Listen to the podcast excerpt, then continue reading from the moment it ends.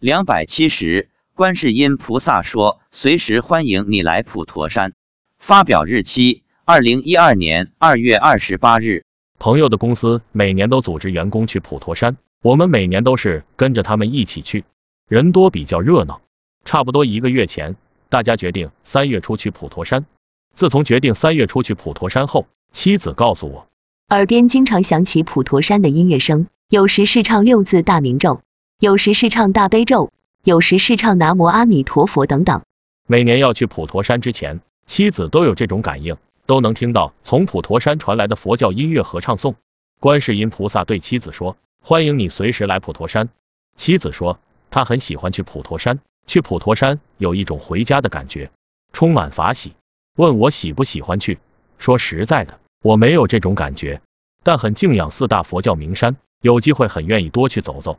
多去朝拜，儿子也很喜欢我们去普陀山。